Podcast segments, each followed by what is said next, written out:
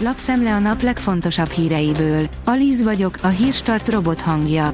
Ma február 6-a, Dorottya és Dóra névnapja van. A PIK szerint van rá magyarázat, miért drágább a szalámi Magyarországon, mint Németországban. Nyugat-európai boltokban olcsóbb a szalámi, miközben az átlagkereset több mint kétszerese a magyar fizetéseknek, áll a 24.hu cikkében. A 444.hu szerint nyilas emlékhelyé alakították Szálasi Ferenc özvegyének sírját a Farkasréti temetőben. A síron szerepel a háborús bűnös fotója, neve, valamint egy nyilas keresztre hajazó szimbólum.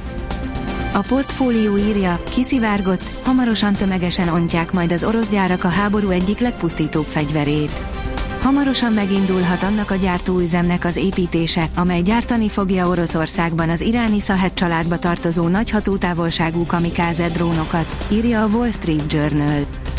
A Spirit FM kérdezi, háttérbe szorítanák Budapestet.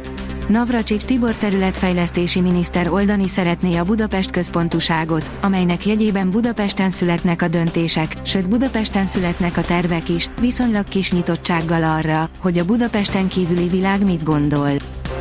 Az Infostart oldalon olvasható, hogy vészjósló értesüléshez jutott az ukrán hírszerzés.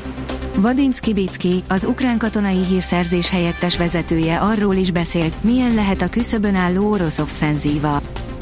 A kitekintő oldalon olvasható, hogy folytatódik az elcsatolt ukrán régiók oroszosítása. Ukrajna elcsatolt részein szeptemberben választásokat terveznek tartani, ami a legújabb kísérlet a szóban forgó területek oroszosítására.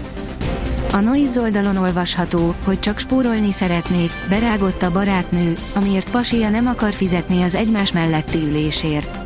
Az az igazság, hogy teljesen meg tudom érteni azt a férfit, aki a Mirror lapjain fakadt ki barátnője miatt.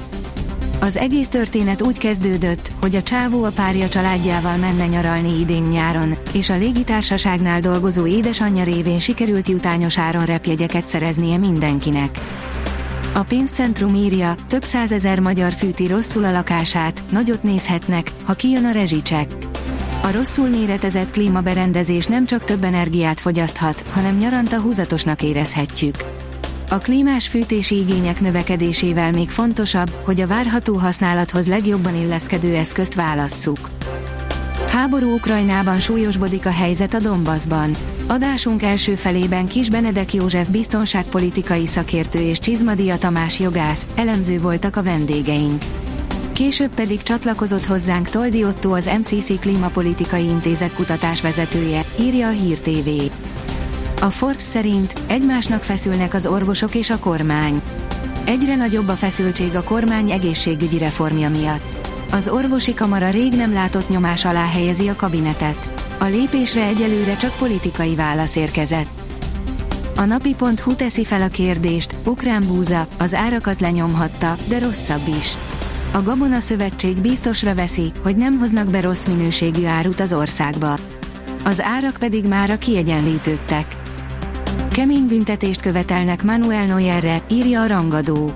Lothar Mateusz szerint el kell venni tőle a csapatkapitányi karszalagot. Jamie Carragher szerint Haaland klubot tévesztett. A 38-szoros angol válogatott Jamie Carragher szerint nem a számára megfelelő klubhoz igazolt Haaland, a labdarúgó Premier League-ben címvédő Manchester City norvég sztárcsatára, áll az Eurosport cikkében. A kiderül oldalon olvasható, hogy az anticiklon még több napig derült időt tartogat számunkra. Egy anticiklon egészen péntekig a mostanihoz hasonló időjárási körülményeket okoz, majd szombattól egy hideg front hozhat némi változást. A Hírstart friss lapszemléjét hallotta.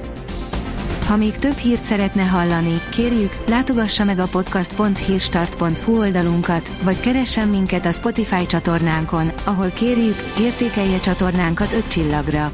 Az elhangzott hírek teljes terjedelemben elérhetőek weboldalunkon is. Köszönjük, hogy minket hallgatott!